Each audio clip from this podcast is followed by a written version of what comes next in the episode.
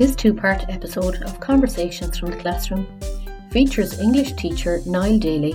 The second part of the conversation focuses on motivating students to write, the importance of modelling the writing process, the role of feedback, and the use of digital technology to support editing.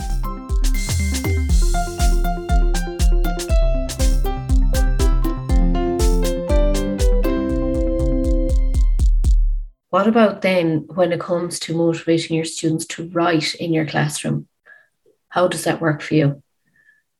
I always found that one of the toughest things to give a student is a blank page. It is terrifying and it is terrifying for adults. Someone needs to give you a little system to help you out. So, for writing, what I've found is that little and often is the best approach. If I was to give students a task, and I've been trying it a lot recently. There's a series of things you can do called the 200 word challenge. Fridays is for writing. Now, we don't stick rigidly to that as a calendar, but we took the kind of core idea that 200 words is not a huge amount. When you model it as a teacher, it's very easy to do in a 40 minute or an hour long lesson. It's easy to give precise criteria and something very specific to focus on. So, even the other day, a task I gave my students creative writing. They had 10 minutes to do 200 words, which for some of them is a bit of a stretch and a challenge. And for others, it's a challenge because they have to edit themselves down. So you are hitting that nice range. And it's not something where if a kid's written three lines, they don't feel like they haven't achieved because they get a lot of words in those three lines. We give them very specific things to look for. So we agree on it beforehand and I model something. So the task yesterday and last week was they had to include a song lyric. I didn't mind what the song was as long as there's no cursing. And then they had to include a simile. They had to give me a comparison, some kind of thing that they could describe how they were feeling. And then you can pick a whole bunch of other things that you're targeting that week. You could say you've got to make sure you're using a semicolon. You've got to make sure that you're checking your full stops. And you give them those 10 minutes to write, and they, they have their success criteria and it's ready to go. They write for the 10 minutes and then they swap their writing with someone else. And the other student knows what to look for. Pick out those things, give the student a mark out of five, tell them something you really liked about the story or what you want to know next, and then give them one target to work on. So when the kids get their bit of feedback, they've got this little micro piece of writing. They see what they've done well in a very short space of time and they've reflected.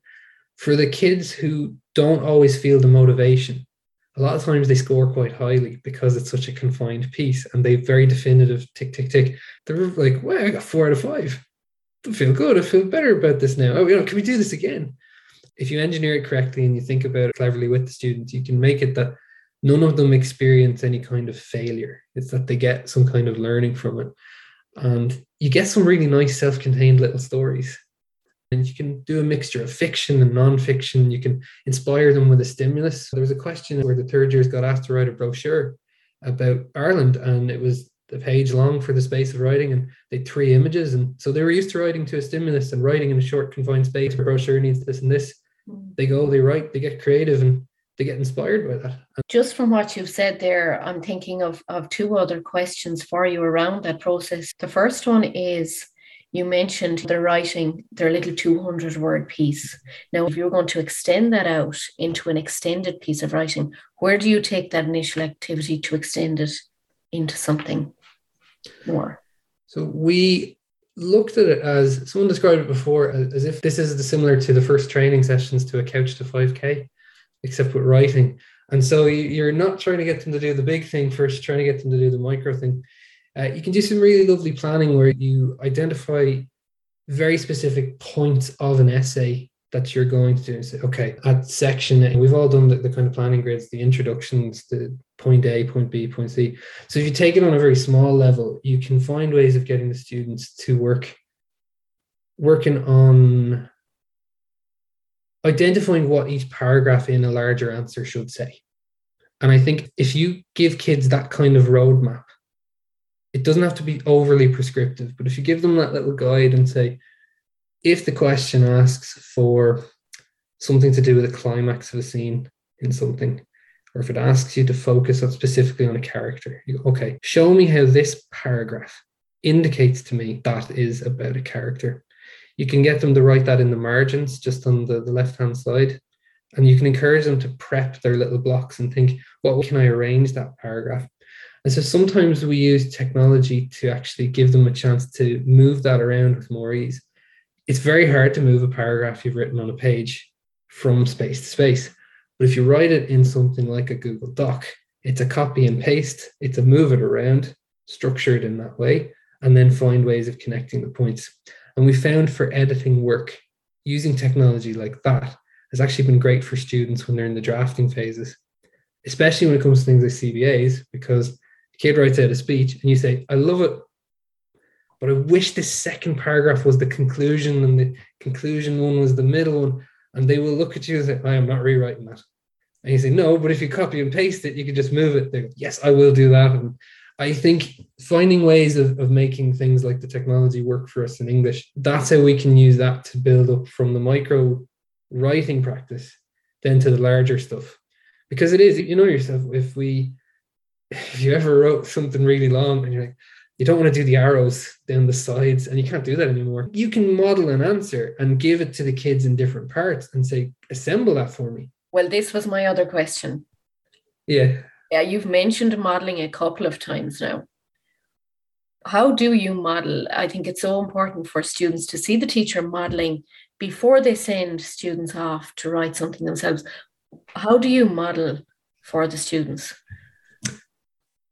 I fortunate we're an iPad school, so I do use my iPad as a visualizer. And what I do is I make sure I'm in a position where when I'm modeling that I can see all the students so that they're looking at me modeling. Maybe I'm casting to a board. I can see them, but they're not watching me at a desk. They're watching my writing up on a screen somewhere. And what I do is I start jotting down and outlining my thoughts and I say out loud what I am thinking. Um, because saying out loud what I'm thinking helps the students to, to hear and understand my process in my head. With a sample of that micro writing we did the other day, the 200 words, I started off and I said, I went with a simile to open. Uh, the weather was very changeable that day. It was jumping between God knows how warm it was and, and then also how lashing it was between that. I, as drenched as a drowned rat, and I said to the kids, as I am actually feeling this now, having come in from break duty, soaked, and I wrote that on the page. And then I talked out loud. I said, I don't know if I'm happy with that one. And I crossed out bits and I wrote down, jotted new ideas and things. I showed them a couple of options I had. And then when I wrote a bit more, I went back and read it again. Is that vocab word good anymore? Does it work? And the students were actually able to give me suggestions and comments. And one said that shouldn't compare myself to a rat, which I thought was really nice. So just say that you, you feel drowned, like a bucket has been thrown over you. And suddenly the whole sentence changed. And I said, that's cool. I'll take that. That's a really nice one.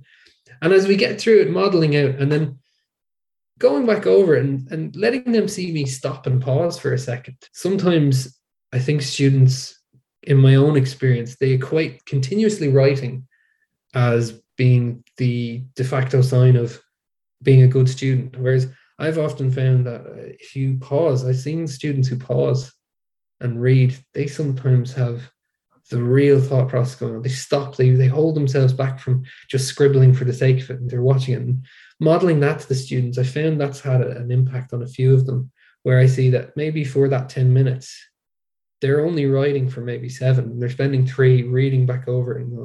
And it's having a really noticeable effect in the room when I'm modeling that. And they like seeing it. They like seeing the teacher answer. They love seeing that stuff. So just to go to that, when students submit work, and you provide feedback to them, how do the students act on the feedback? We've been using some methods of whole class feedback in the last kind of while. I found that exceptionally effective. Taking an idea of two examples of two very specific things from homework. So I read through all their homework. I don't necessarily mark it up completely anymore. I make notes as I go of common errors and things I find and I make notes of really good things. We call them Polaroid moments or little snapshots. So we give them that feedback sheet in the next lesson. They have a green pen, they can write in about what feedback I give, and I model that feedback live. This is what I liked. This is what was good. This is what was an example of real high, excellent work. And then asking suggestions from the crowd about what can, or the class rather, what can be done to improve. Again, building them, getting them to build into giving feedback and seeing me receive it in a gracious way, which then helps them see that feedback's not personal, it's to help move you forward. And that models that that so they don't feel like they're being picked on, they feel like they're actually getting guidance of where to go next. It's been a way more effective way of giving feedback that if you're one student and you did that assignment and you can see what happened with 30 other students, what worked for the 30 collective, you get so much more feedback that you can take on board. Because I might highlight something that a student has done really well.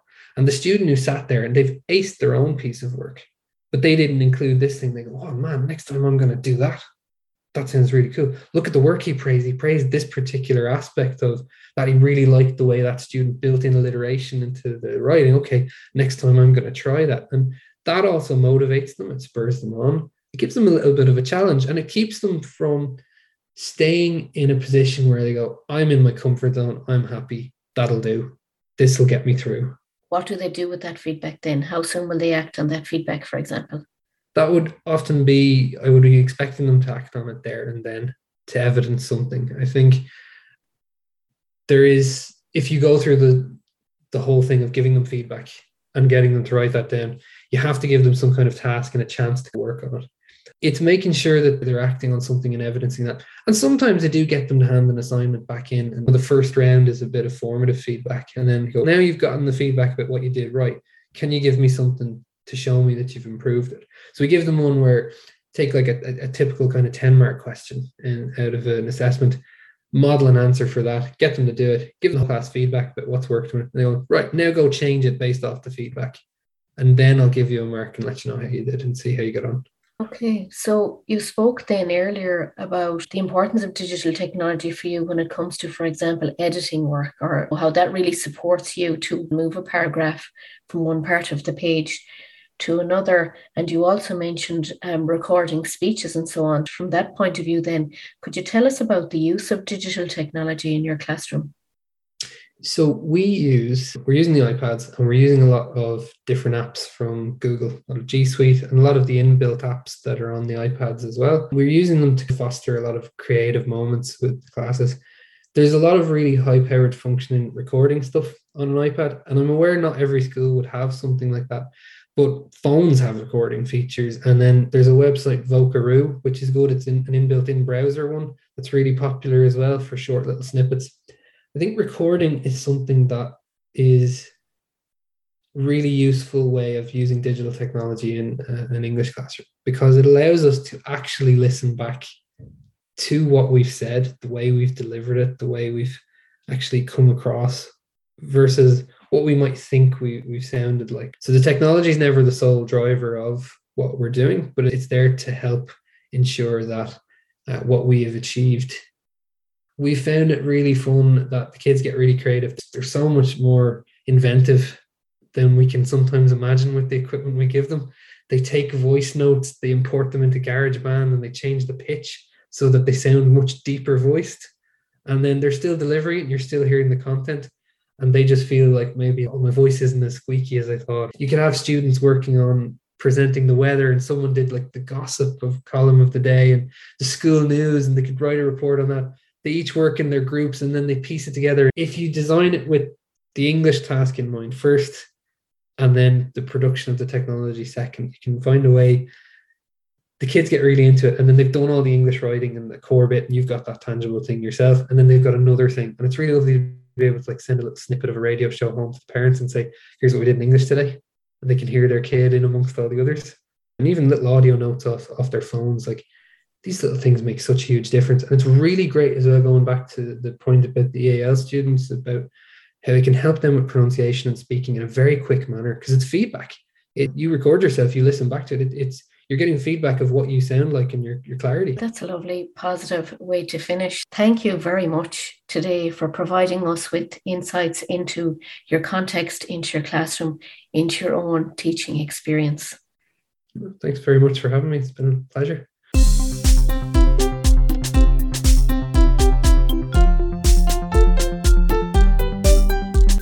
Thank you for listening to this episode. To find out more and to sign up to our mailing list, please visit jct.ie forward slash English. You can also follow us on Twitter for all the latest news and supports at JCT English.